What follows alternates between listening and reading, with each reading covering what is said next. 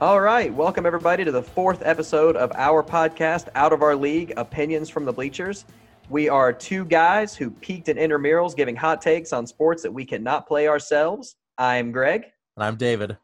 And today we're going to be talking about uh, some actual sports news again. We're going to be talking about our personal opinions on the only teams that we care about in the NBA as far as the draft lands. and of all things in the world, we're going to talk about the most American thing that we can think of eating competitively on the 4th of July. Heck yeah.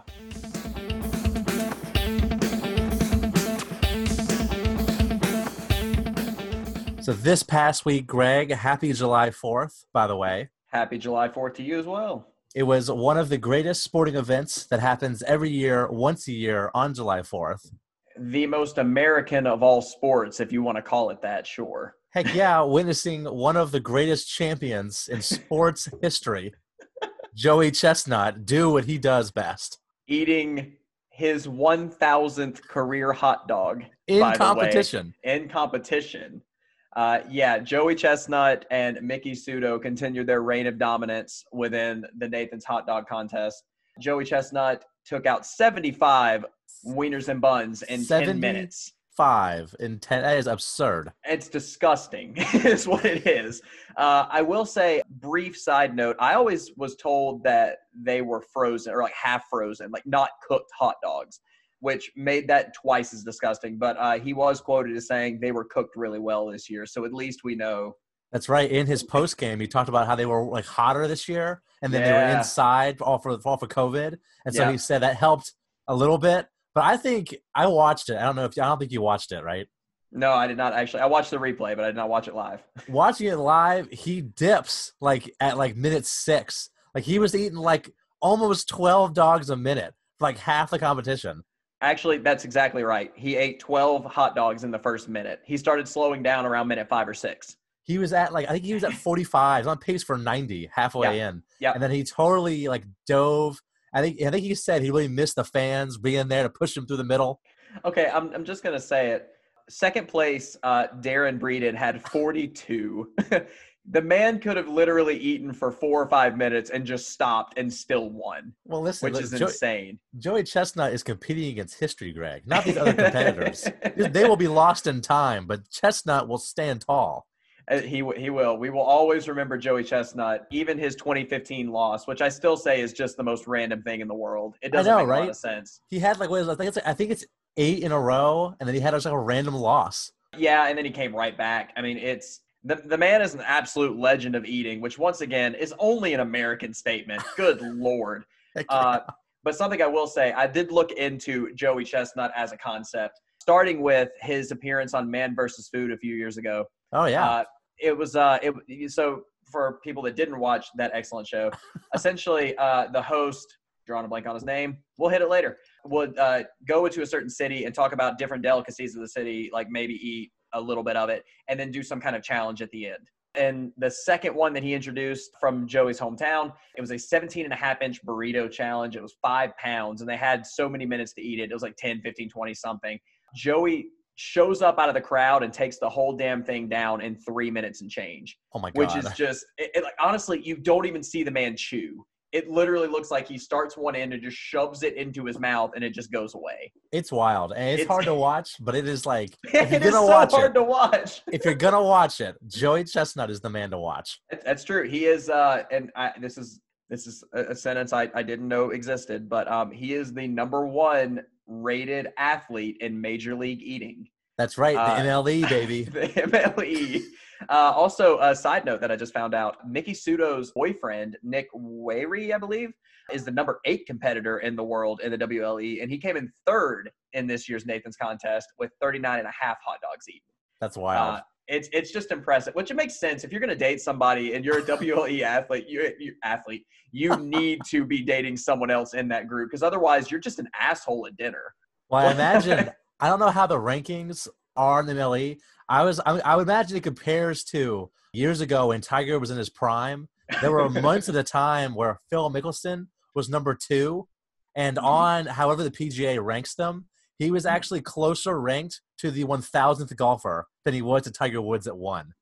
Yep. I imagine that that's the same range Joey Chestnut it's just a enjoys. massive gap. Oh yeah, and uh, actually, when Tiger got hurt and then had his scandal, and he was out of the game for like you know however long it was, a year, year or two. Uh, it actually took the golfers like that long to, To catch, catch up. up. to where he was. Yeah, it was very impressive. But yeah, uh, once again, I don't really want to get too far into it because frankly, it turns my stomach. But I mean, good for Chestnut for kicking ass. I mean, he was quoted as saying he wasn't going to stop until he reached 70 a few years ago, and now he Heck hit yeah. 75. So I mean, Well, I want to Good. bring up one more thing, and the, really, the entire show is really not Chestnut. Chestnut is a secondary character, but the announcer that Mm. announces the Fourth of Mhm. July Nathan's Food Hot Dog Eating Contest mhm. is like the absolute best announcer. I don't know how he doesn't have a show where he calls every single sporting event, like Joey like Joe Tessitore for uh, yep. Holy Yep. Moly. But I want to I want to read off a couple of the things that I don't know his name that he referred to Chestnut Ave as in his intro.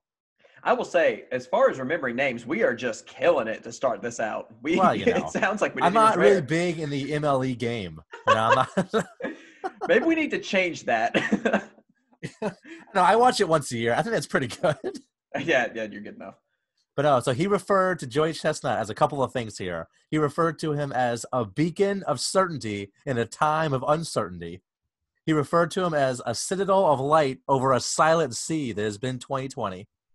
And finally, my favorite one, he said, Until the earth is dust and stone, until the last echo of the dry thunder of time collapse, he will fight on for America.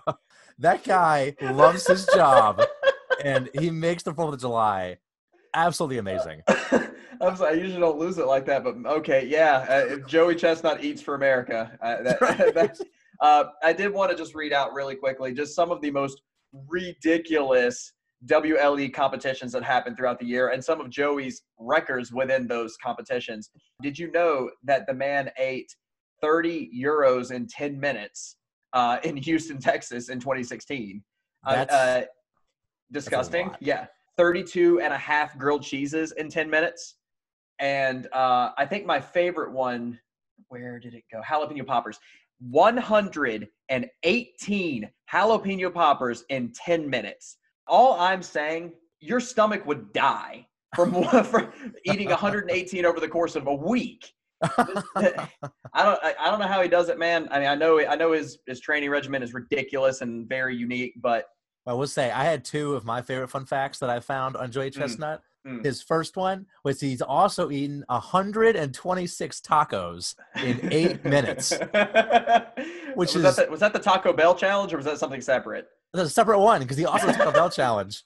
My other favorite one, and this is the one that really makes me like want to throw up.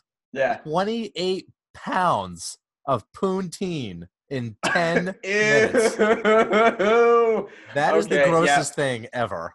Yep, yep. I'm I'm all right. Good on Joey. Thank you for representing America. Thank you for right. representing America. I think. Uh, That's right. That's, that's just where I'm going to leave this. I'm, I'm Absolutely done.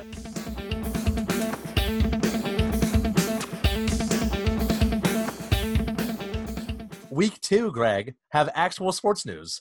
oh my God! I'm so happy. Sports to talk about, even though it's not necessarily sports happening on the court slash field. There are things happening in the world, and we get to talk about it today. That's right. I want to go ahead. I want to start off first with the main news that every single sports show and podcast and radio show and Twitter has talked about. Mahomes and every and every Mahomes' armchair mega quarterback. deal. Oh my gosh! Every armchair quarterback is over here tearing apart Mahomes, tearing apart the Chiefs. All I'm saying is, if you put a deal in front of me that says, "Hey, David, I'll give you 504 million dollars over the next 12 years," and you tell me it's a bad deal, I'm not buying it. if you look at me, if you look at me in my situation, say, Greg, I'll give you a hundred thousand dollars. I'm taking it, man. What are you talking about? Five hundred and three million dollars over the course of ten years. That is just mind-boggling numbers. Now, granted, I did look into this now, and, and I'm not going to get too far into it because, like, the NFL contracts are, are weird in and of itself. They are. They're very different than other sports. Did you see that it's a 117 page document? Oh, yeah. I'm, if you're gonna go, I mean, if you're past that much money, I can only imagine that it has to. Yeah, it, it takes a while. But And the thing that I haven't quite figured out yet, because they're still releasing data on it every single day, Yep. is how much this counts against the cap. The guarantee mechanisms that are a part of his contract are really strange. They're basically paying him two years in advance every single year. That's right. So- they're paying him. I think it's smart. They're paying him, and they're basically going to pay him a lot at the end. And they're Yep. telling him, we are going to hope in like a seven year run that we get Super Bowls out of that. And that, will, Yep. and then when the team falls apart, basically when the team around him ages out, is when we'll say uh, we're, we're paying for it in then. You know what I mean? Like, Yep, and I yep. totally get that. As a team, I follow a lot of teams that don't win any championships, and if they were to win one championship over a 10 year stretch, they, that would be the decade and then some that I would be like, worth it. Whatever you did to get there, totally worth the payment. Buddy, I've already said on record that if the Falcons win one in my lifetime, I will be satisfied. That's all I need. but no, it's, it's so I was just looking at it. It's you know the NFL's weird. They when they say contract numbers, they're really talking about with incentives. Right. Like this is the maximum amount of money. This isn't like the MLB where when they say you're making a hundred million dollars, that's your guaranteed. Some of his incentives, like I think 25 million of it is uh, for winning AFC championships and Super Bowls. That's So right. If he, if they were to win for the next like 10 years straight, then he would get that full money. But I don't care, man. They were like I saw a stat that Andrew Luck uh, signed the super deal before he retired. That was like 140 mil or something like that. They said that Patrick Mahomes is going to make that by March, which it's- uh, it's it's just insane. And honestly, good for him. well, they had, they said, oh, go ahead. No, no, it's like how do how do you hate the guy for this? Like you know, it- you And you signed know a massive deal. It can be argued that it's actually a fairly team friendly deal. I mean, I would say it's pretty fair on both sides because I heard a stat earlier this week that 12 years ago, which will be when his contract is up, and now grant his contract will likely be reworked and redone. No doubt. They'll work with it over the time because there's no way this is going to hold up, especially in football. Who knows what's going to happen? But Nope. 12 years ago, Peyton Manning and Brett Favre were the top paid quarterbacks, and they were Mhm. making around $12 million. So you Mhm. fast forward 12 years, we're 20 million up, we're at about 30 million dollars. His Yep. deal ends around 50 million. I think it peaks to 60. So I mean, Yep. to me, it's built in well. I will say, pre-tax, and if you include the incentives, Patrick Mahomes is making eight and a half dollars every minute. I Every just minute he's alive. And I found I found one stat that tops that is that Jeff Bezos is going to make the entirety of Patrick Mahomes' contract every three days. Holy crap, man! Yeah, keep buying Amazon, everybody. Uh, it's absurd. it's absurd. Oh, excuse me. I misread the I misread the quote. It's he's going to make Patrick Mahomes' contract every 36 hours. Oh yeah, so yeah, everybody keep ordering Amazon, man. It's keep wild. it going. Uh, no, so I guess the the argument that I'm hearing and the argument that I go back and forth on is was this smart for either side, right? You know, so is it is it smart to commit to a quarterback for actually in reality it's 12 years because he still It has is, two years left on his A rookie 10 year extension from his two year. Right. Yeah. and he still needs to get through that before you know we start talking about this. Now, granted, his signing bonus and everything else, he's going to start making bank in like you know days. All the commercials But- and everything. Oh my gosh! But I, I go back and forth, right? I actually thought that Patrick ran more as a quarterback because I, you know how I feel about running quarterbacks. Like they get hurt, it is what it is. Yep. Dude only pulled down like 270-ish yards in his MVP, in his MVP season running. He averages like four or five scrambles a game. Uh, That's not bad. Like you know, the guy's got a cannon of an arm. So he's, I mean, it- he, he- he's very much, he's way closer to like Aaron Rodgers running than he is to an actual running quarterback. So like a Lamar Jackson, for example. Oh, yeah. Absolutely. The, the the interesting thing is that unlike Aaron Rodgers, that don't get me wrong, he's athletic. Pat's got this just level of athleticism that he can tap into when he wants it. That's just incredible. It but he doesn't use it. He doesn't need it because he can just chuck. He, he can just chuck it 60, 70 yards from his knees.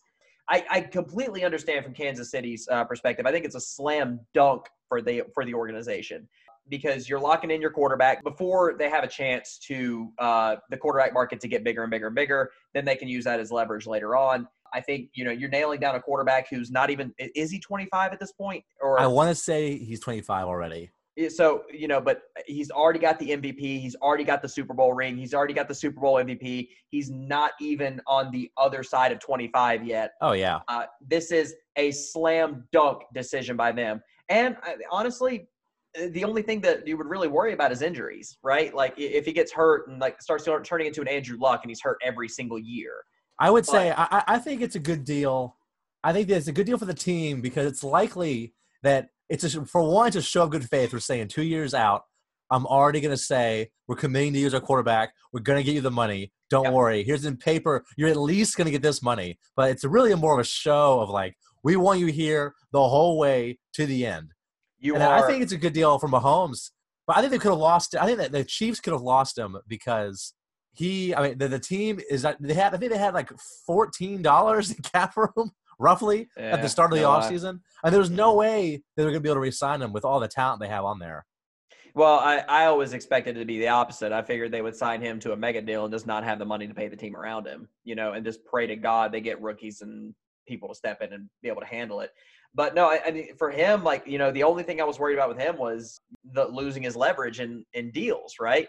You know, if you're already signed out for 12 years and the quarterback market starts going up, you know, you lose that. I will say, weirdly enough, I don't think this is resetting the market.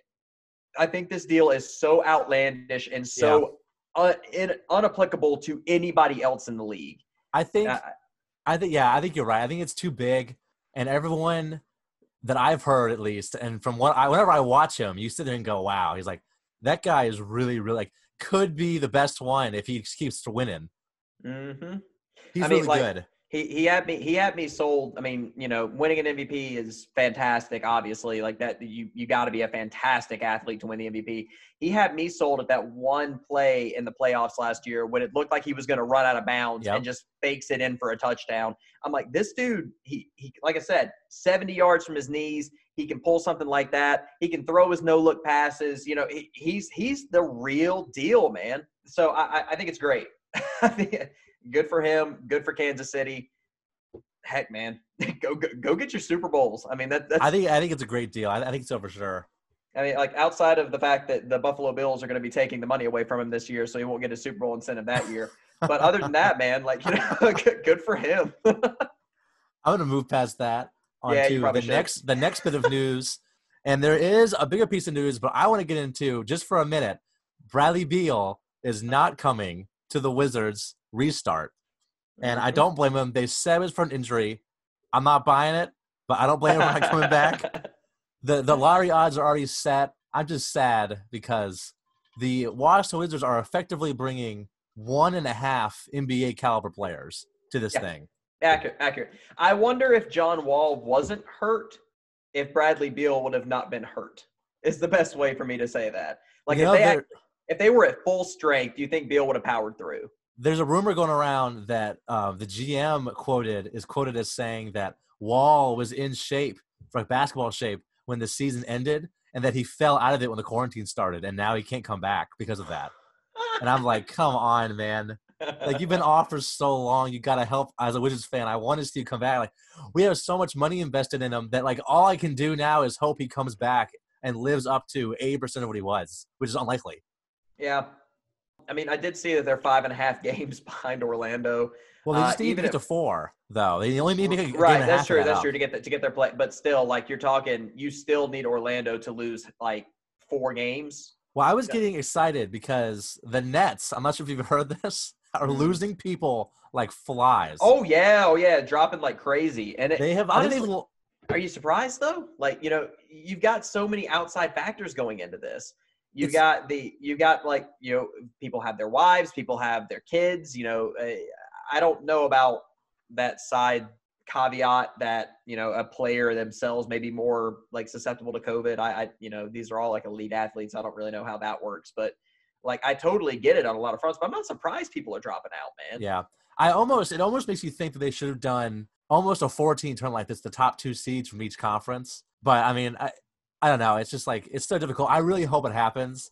Every day I get more skeptical it's going to happen, but I really hope they're able to pull it out. Oh, it's oh, I I have no doubt that this is happening. The fact that they're doing this entire bit with the bubble and everything else, I think it's happening. I think it's gonna be uh, great uh, if it does. I think the I think the NFL on the other hand is going to go like four games deep and then just cancel because everyone's going to be going insane. Well, I've heard that uh, the NFL, NFL and the NHL have both not handled as well as the NBA has. Like it really feels like to me. No, I'm biased. I'm an NBA fan in terms, sure. of the whole league, but the NBA stopped first, and they were late to stop. But they stopped the first league to stop in America, and then they made a plan and said we're going to come back July 31st. And the rest Yep. of the leagues are like, oh, the NBA's coming back. That means it's safe to come back. We're coming back, but they didn't do no any- plan. They did none of the planning, and that you know. Uh, now, granted, don't uh, give the NFL some credit, man. They might be letting their players tackle each other for three or four hours, but they're not allowed to exchange jerseys at the end of the game. So we are stopping COVID. Hey, listen, Greg. They're allowed. They don't have to wear a mask when they're Yeah. working out at, No. at, at- in the in the facility. Nope.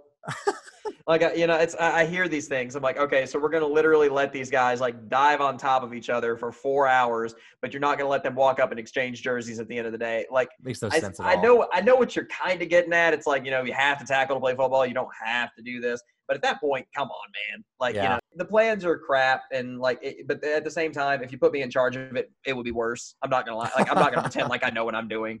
You Um, know, but Our, our last bit of news for the week, Greg. Is that the college football playoff is now essentially an SEC tournament, thanks to the Big Ten going conference only. it's not just the Big Ten at this point. I have a bad feeling they're all going to do it.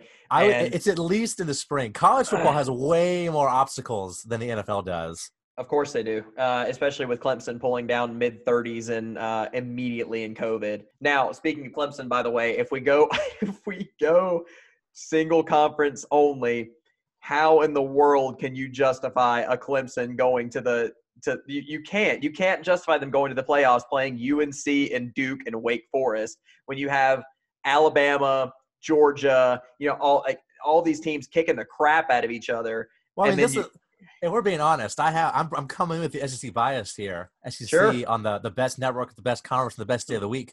They, they come in with the Big Ten.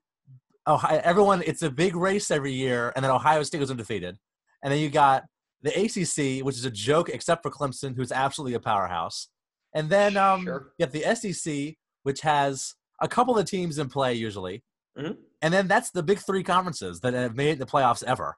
I mean, it's Mhm. just like I don't know how Clemson is able to just skate by without playing anybody. I Honestly, feel bad. It felt better when it was when Florida State still had Jimbo and they actually were a decent little powerhouse in and of themselves. It I mean, did, I mean, they won a championship with Jameis Winston for God's sakes. I mean, Yep. like that in and of itself, you know. and they uh, had which- and it, before NC, uh, UNC got hit by all the uh, regulations too. Yeah, they were looking better, but no, like at least there were two teams to battle it out and like try to make it legitimate. At this point, it's Clemson is straight up like, and and we we've seen they can compete. They have national championships under their belt. Yep. we know they can, but it's not fair. You, it's just you- it's just unfortunate, like because you're right. The ACC has been up in other years. Talk about Virginia Tech has been ranked. Wake Forest and Duke have both made little runs in different years. UNC has been ranked. It's just unfortunate, and Florida State, obviously, as horrible as they are. It's just unfortunate that Clemson just runs through, and then they're good, which makes it worse because now they walk through, and then you're like questioning their entire organization, and they come in and win, and you're like, ah, and it's because they're healthy, man. They're not having to play anybody.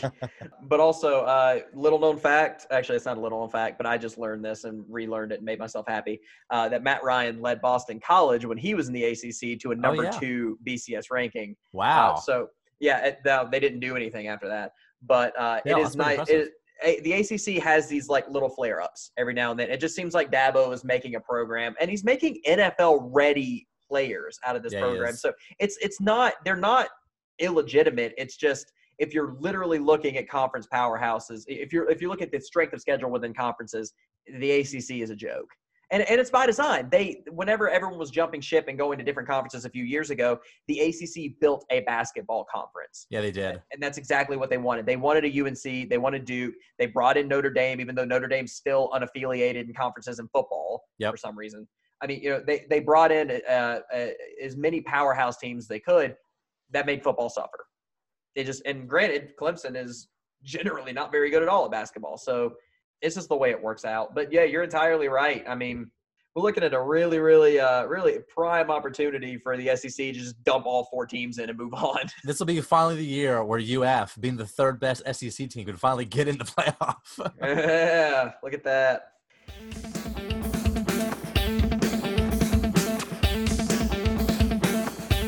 okay, Greg, now it's time for a topic that I don't think you ever thought you'd be talking about we're going to do a little bit of a dive into the NBA draft just for the two teams we care about.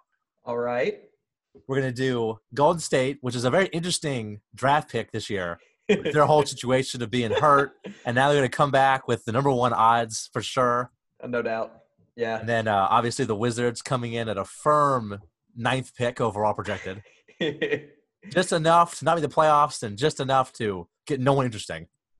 Yeah, uh, it's this is a fascinating draft for Golden State, uh, mainly because they are a championship caliber team on any other year with the roster that they have.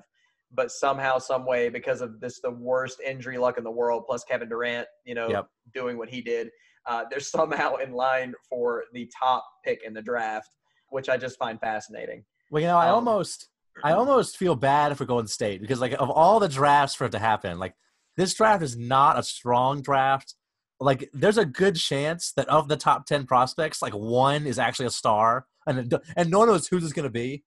Uh huh. Especially considering we didn't even get a chance to see these college kids get all the way through March Madness, which is kind of where people will build up their resumes, right? Like, you know, That's really where they make their name brand come out. if you show up and you hit a game winning shot in the final four, that boosts you. But right Oh, now, yeah. we are running off. Hey, I'm just saying, Wiseman looks so much smarter for quitting now because we, we have just as much game tape on him as almost anybody else at this point. And you have Right. the first wave this year of guys who are like, you know what, I'm not going to go to college. I'm going to go international. We have Hampton is over in the Australian League. We got Lamelo Ball in I think what league he's in the uh, and, and, and the Netherlands, I think. So we have people off and they're saying, I don't want to be in the college pipeline, basically, and I'm all for it. Yeah, I mean, honestly, I'm so against the one and done rule as a concept because there's so many athletes out in the world that need that college grooming, that need the education, that need, you know, they're fighting for these scholarships and they intend to at least stay three years versus the guys that know they don't want to be in college. I'm looking at you, Kentucky. You've been making a career off of this for years. That's right. Calip Calipari. But you know, pulling in these guys who are like, I just want to go to the NBA, but I have to spend a year in college, so we're eating up scholarships that way. Dude, let them go. Like, let them go international. Let them go to the league for all I care. Make a D league or something that they can go to. Let them make their money early, but like, save those scholarships for the kids that actually need the grooming or need, you know, whatever. Well, you know, they've made um, the G League, which it used to be called the D League, the, Devel- the Right, Developmental right, League. right. Now it's the Gatorade League. But they have, well, because they had to sell the rights to somebody to of make course, money. right. But no, they've created. I don't know if you've heard about this. They've created. It's basically a scholarship, but it's for the G League. So Mhm. G League players get, players get paid like nothing, pretty much. Yeah. They've created a system where if you're a high school top prospect, they're going to give out five of these pathway things. You heard about Mhm. this? Uh, is it they make like 125k a year? Is that right? They make five hundred thousand dollars a year. Holy crap! They're in it for one year. They get their education paid for later on. They get to be with N- NBA coaches. They get to experience an actual NBA system. It's really great. I mean, I, I think it's like a really, really good alternative to being able to go. Artificially not being able to go to the league. This is a good opportunity to go. I think it's perfect. I mean, that's that's exactly what I'm getting at. Also, the two like, okay, of the few generational stars that we have had in our lifetime, right? Yep. Kobe Bryant Yeah. did not go to college. Nope. LeBron James did not go to college. You know, it, it's clear that the guys that there there there's just a level of talent that exists in this league that you, you don't need the grooming. So why? I love this. I love drop them straight in the league, man. If they if they if they phase out, they phase out. But that's what they wanted to do. I think you should definitely give them the opportunity. I think if you, I mean, of course, the whole thing is the NCAA really is losing the money here because this is not like football where you need to physically mature to 23 or three years and whatever it is. Sure. But the, uh, I don't know, it's all, I don't know why the NBA does it because now Um, they're doing the G League thing, which is just a workaround when all they could do is lower the age and let them back in at 17 instead of 19. Sure. Uh, my response to the NCAA losing money is boo freaking who. Well, the I NCAA, do. I do not care about them. They're first of all, they're a not-for-profit organization to begin with. oh, yeah. But but second of all, the amount of money that they make off these athletes that can't make a dime on their own likeness until they go pro. Dude, go cry me a river that you lost some money on LeBron James never going to Texas for a year. Oh, yeah. Sorry. And, uh, That's a whole other topic that I'll bring up on another week whenever we have an hour for me just to rant about how much I hate the college athlete system. We can definitely, I, we can definitely get into that Oh because yeah. I got a lot to say about that also. oh No. yeah. Greg, give me your 2020. Let's say the Warriors keep the number one overall pick. They can choose any prospect. Who Mm. you got the Warriors taking to boost their Steph, Clay, legendary Andrew Wiggins leading the team, and Draymond Green starting a lineup? Oh, it's clearly Lamelo Ball. No, I'm joking. I am so tired of seeing him get mocked to Golden State. It is absolutely murdering me. And uh, I read one from I think it was CBS Sports today that was saying that Lamelo is the consensus number one overall pick. No one else should take anybody else. If you have the opportunity, you get this man. First of all, no, absolutely not. There has to be a thing called needs based, right? If I'm walking into a draft knowing I'm about to get a healthy Steph Curry, the greatest shooter of all time, knowing that I'm about to get a healthy Klay Thompson, arguably like the second or third best shooter of all time, why in the hell am I going to take a guard? Why? That doesn't Well, I will tell sense. you, I, I don't have to pick a LaMelo ball or a guard, but I will tell you that the argument for LaMelo ball is that he is offensively ready for the NBA because he's been playing against other men. He has a great offense. Defensively, not ready at all. But you know, we'll move past that. Neither The- and then-. But this draft to me is so like need based and not top talent based. It has to be. Usually, I would say in the NBA, you go for whoever the best talent is available. There's a famous quote about Michael Jordan and said, uh, "This is for the Portland Trailblazers who passed on Jordan at the number two pick." And they Mhm. said, uh, "When we have Clyde Drexler, we don't really need another shooting guard."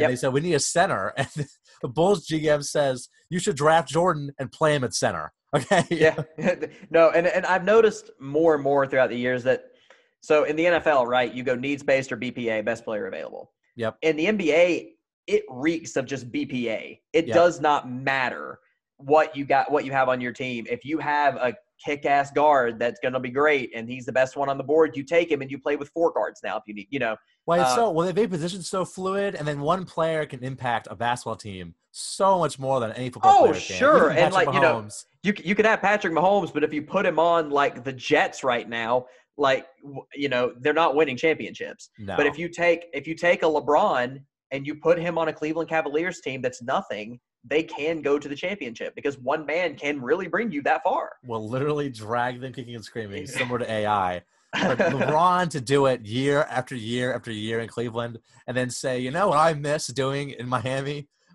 It's too easy over here to go two for four. I want to go back to Cleveland and drag them four or five I more want- times. I want J.R. Smith to forget which who, Oh, has the possession and what time it is. Speaking of which, he just got signed by the Lakers. We can get know, that in a minute. Uh, uh, all right, so who do I want Golden State to draft? I have two choices, both of them, one being what I think they would choose to do, and one being what I would like to see happen. Okay. I would like to see Wiseman go to Golden State. Uh, a seven foot one monster of a man would really be a nice counterbalance to Golden State plays small ball. Yep. And they have for so long. Seeing seeing a monster of a man down there to get their rebounds. He doesn't and he can run too. He can also run with them. He can hit the turnaround jumper. He he is a perfect big man to get their rebounds. Draymond Green, I know can play center. I, I I'm actually cooling on Draymond. I have been for a couple seasons now. Dude kind of quit on them this past season when nothing else was going on. You know, I it is what it is. I would love to see a like a Steph Klay, Dre, probably like a Paschall or I guess Wiggins at this point, and then a Wiseman starting lineup. That would be actually pretty fascinating to me.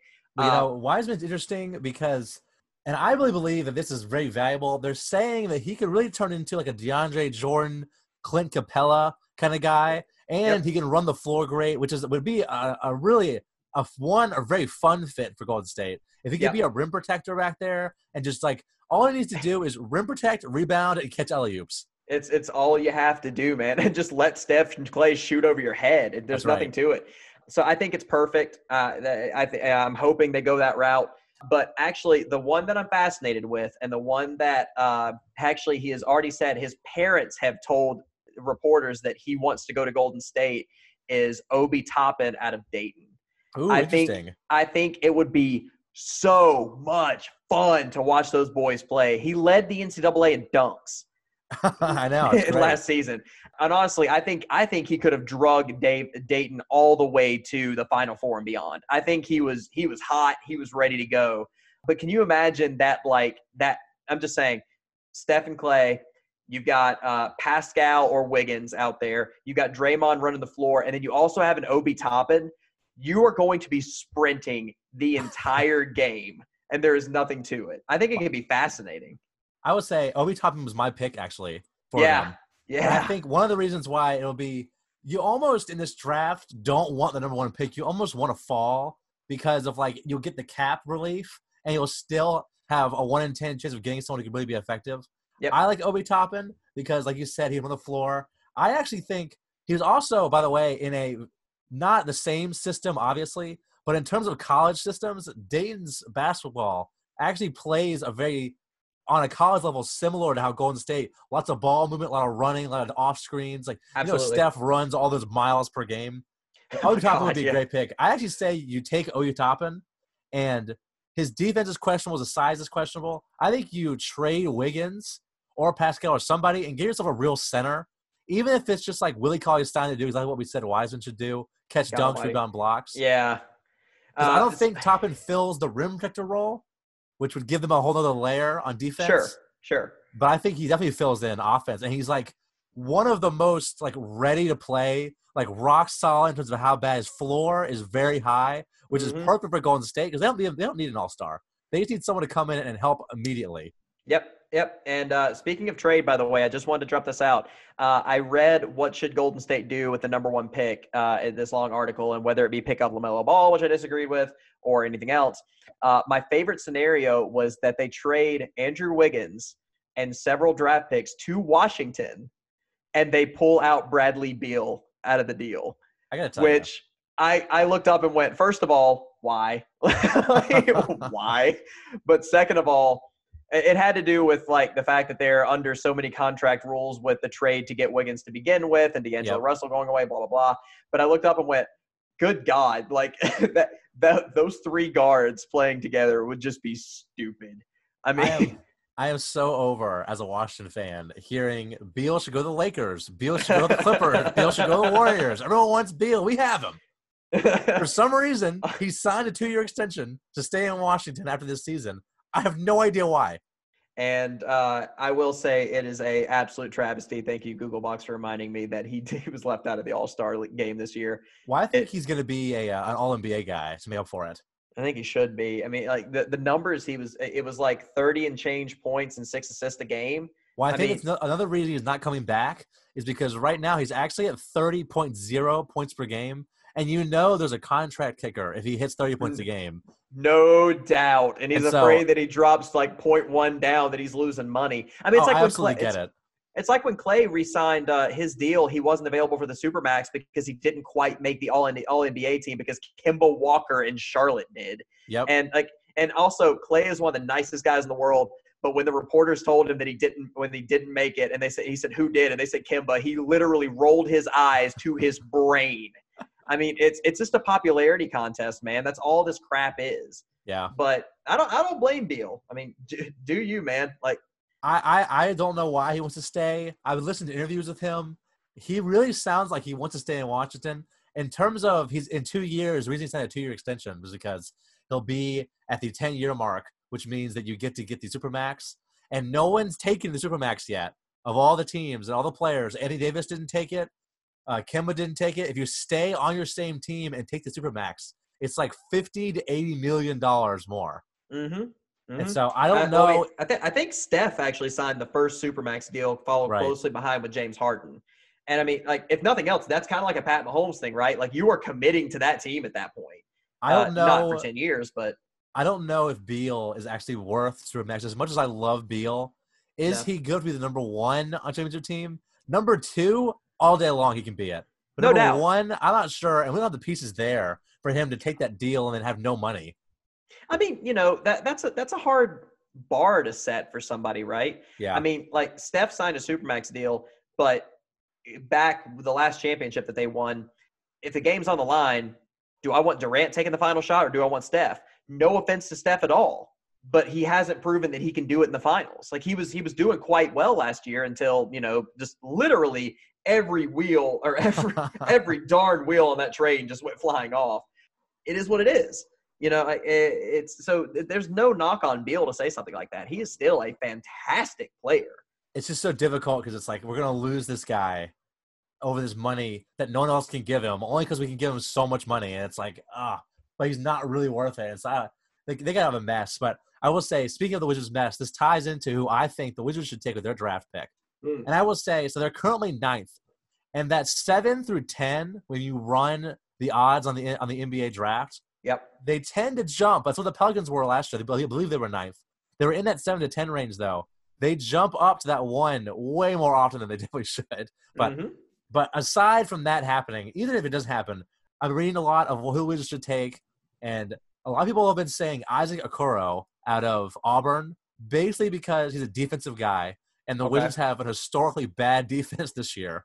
Yep. And you don't need a point guard because Wall's going to come back, and he'll presumably at least be starting level. One would hope. if if he comes back, I mean that you know that's yeah one day right. but I think they should take oh what's this guy's name? His name is Aaron Nesmith. He's from Vanderbilt. He averaged I did not know this twenty four points a game. He Damn. shot over 50% from three and averaged eight attempts a game. That's okay. Yeah. I mean, I can see it. So as as a Wizards fan, what's your biggest need though? Like don't don't tell me players, just say position. What is your biggest need? I believe it's a wing either a wing or a power forward, which Ernest is a wing guy, which okay. would be either a small forward or a forward, a, a, uh, a, three or a four, because you have Wall coming back at point guard. You got yep. Beal, obviously, at least for this couple of years. I think that Rui, which we drafted last year, should be a three, but he's playing the four right now. You have Bertans, who's a, an amazing sharpshooter to come off your bench. He'd be a great bench piece. And then our center, Thomas Bryant, he's either a bench piece or he's the worst player in your starting five to be a really good team. But he's good. I, I believe in him. Yeah. So I think that you slot in Okoro at the three. He's a shooter. You're going to have Wall. And the other thing that's unfortunate with the Wizards is that they have so much money in just tied up with Wall. Not to mention if Beal ever resigns, you really can't go into a blow it up rebuild. Rebuild, in my opinion, because even if you get rid of Beal, you don't have enough money to launch into a full up blow it up scenario. So I think you should draft someone who can help right now, not a project.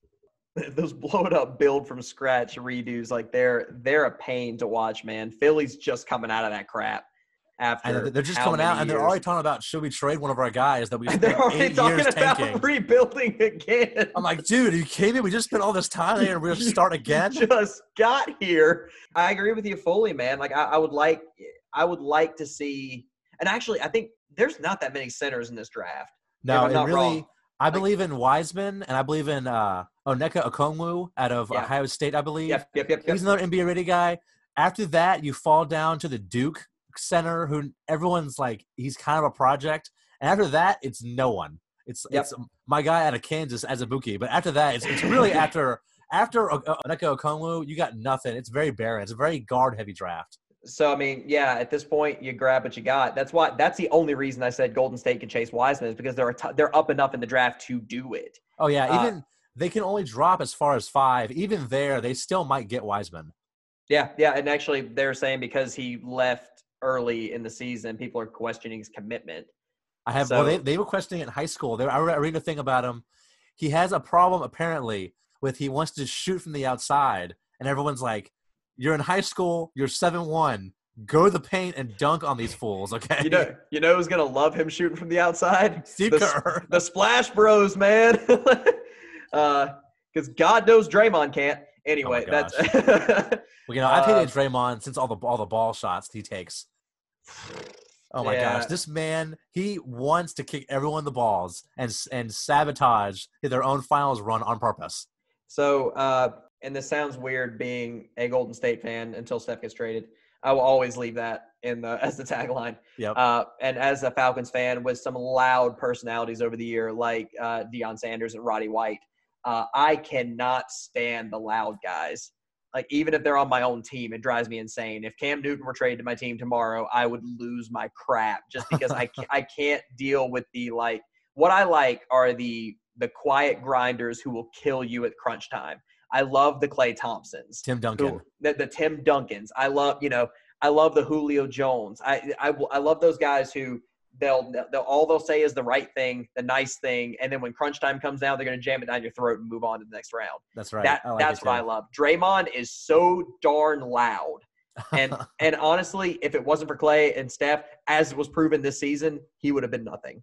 oh yeah, so, he would. Uh, yeah, But so that's that's where we're landed with the draft. I mean, looking forward to seeing uh looking forward to seeing how it all plays out. This all could be moot, man. You know, anybody it's can actually, move up and get that it's, first It's going to be an exciting draft because it really could justify anyone going on the top ten. But yeah, Yep. I definitely think I like Obi Toppin going to the Warriors, and again, I like watch out for Aaron Nesmith coming to the Yeah. Wizards. I, I mean, uh, once again, man, we're, we're full of hot takes, and if we're right, we're just going to come back and remind everybody right. that we're right. So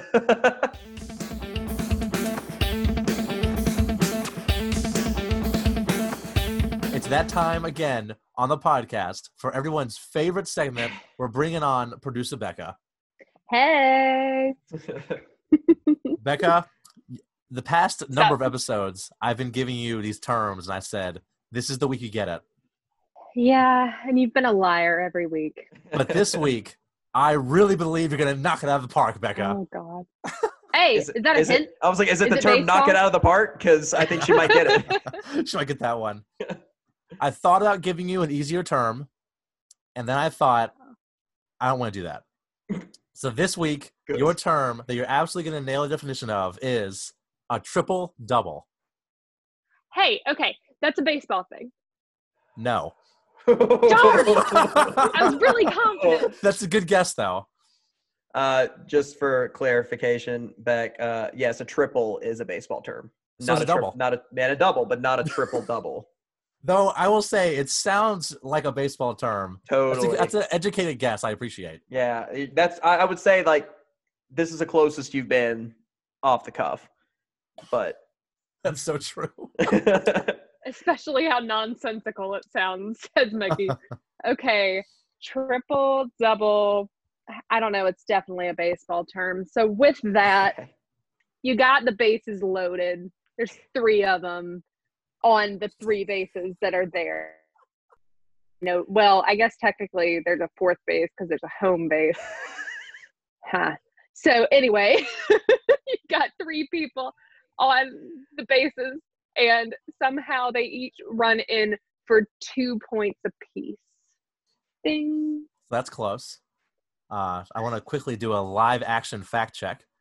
There are four bases. Yeah, I- I said that. I realized you have a first base, a second base, a third base, right. but then you have the home plate. That's right. But now a triple double is a basketball term. Nah. It's our third straight basketball term. It's a and it means that you get double digit numbers in three different categories. Of Okay. stats. So like, like 10, 10 10 po- yeah. points, 10 Yeah, I rebounds, feel 10 like- assists. I feel Except like turnovers don't this at some count point. toward that stat. Turnovers very much cannot count. But there is a, Huh. a double double is if you get two categories. Triple double is three. Quadruple double Yeah. four, as you can tell. This is all sounding vaguely familiar to me now.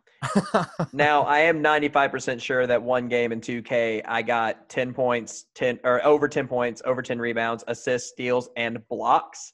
I literally pulled down the quintuple double, and uh, I and the game kind of broke. It, it, it went like th- this is the uh uh. So, are you Uh, stating that you're a superstar athlete? I am stating that my 2K character from 2017 could take down anybody. He's a god. All right. But at the same time, 2K ended that, so I can't prove it. The, the my player on 20 2017 was officially retired. But well, if you want to know who is a superstar athlete, the man, the myth, the legend, Joey Chestnut, yeah, yes. has held down his 13th mustard belt as of this year. Oh yeah.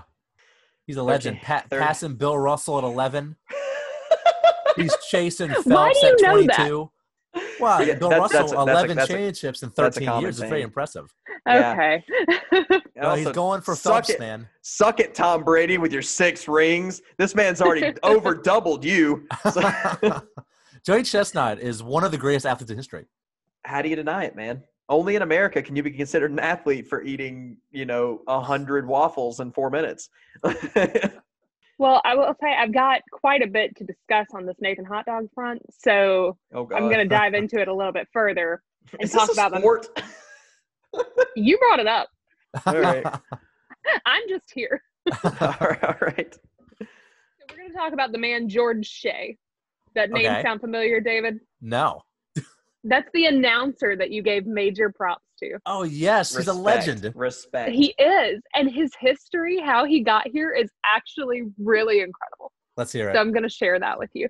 So George Shea is the announcer for the Nathan's Hot Dog Contest.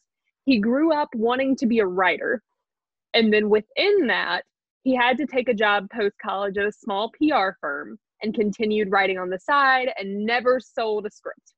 Interesting. But he, while working at the small PR firm, his account, one of his major accounts was Nathan's Hot Dogs. no. Once the owner of the small PR firm died, he and his brothers started their own PR firm in New York and took the Nathan's Hot Dog account with them. Wow. And with that, they used the Nathan's Hot Dog, uh, the contest, as a, it was a small publicity stunt at the time. And they decided to spice it up a little bit with his like writing background.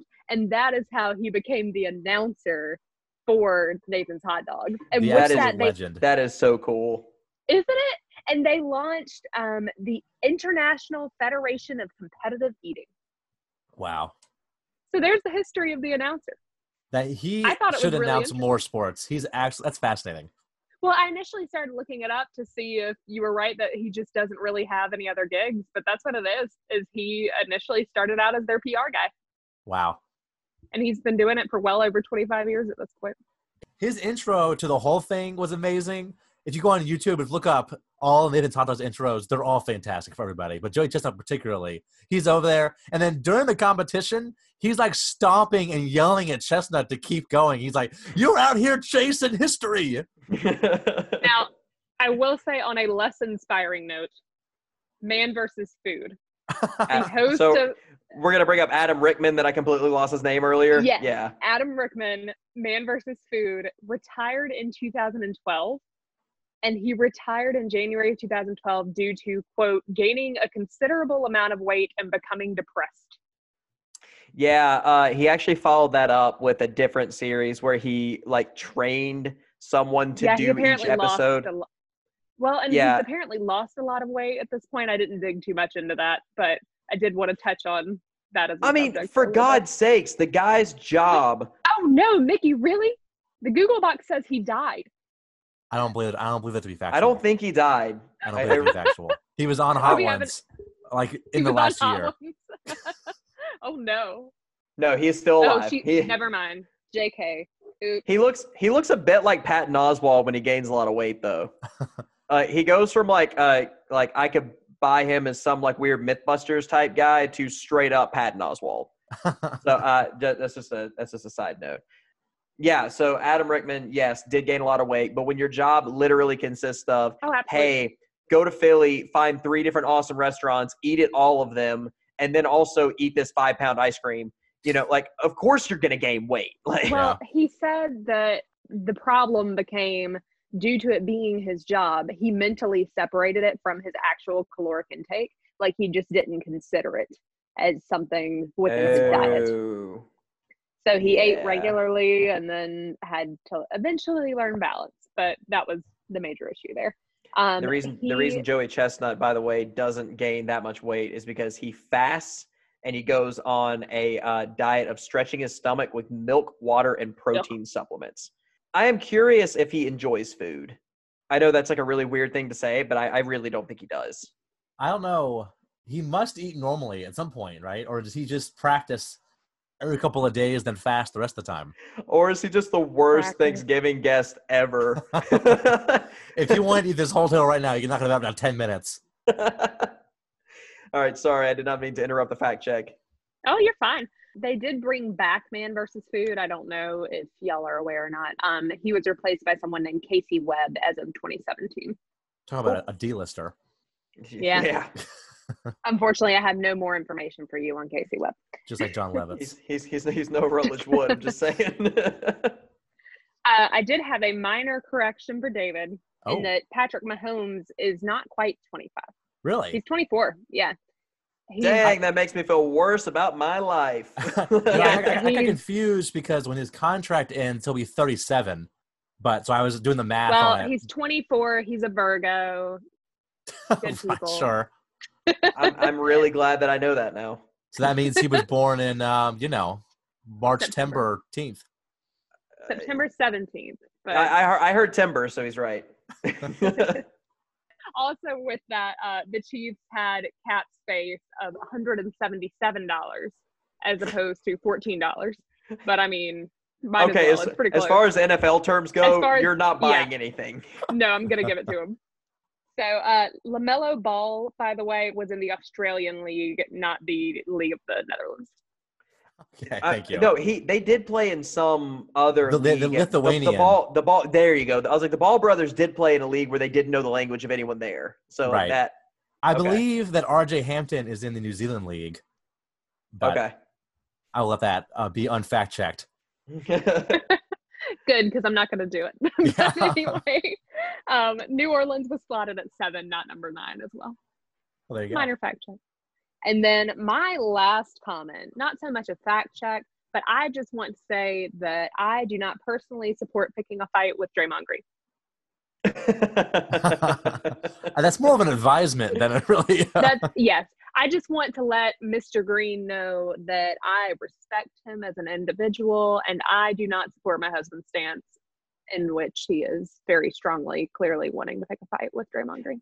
I I'm want him gonna- to know. I'm gonna double down and say I am not scared of Draymond Green, and if you want to bring that heat to North Carolina, I will meet you.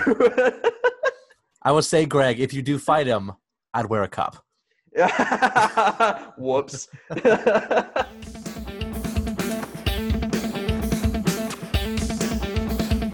Well, that about wraps it up for episode four of our podcast. If you liked what you heard, please, please click like, click subscribe, share with your friends, send it in carrier pigeon to someone if you have to. Get us some listeners. Uh, follow us on Twitter and Instagram at outdevour underscore league. And please check in next week when we start talking about God only knows what, but we're probably going to take some weird opinions on it. So thank you all very, very much.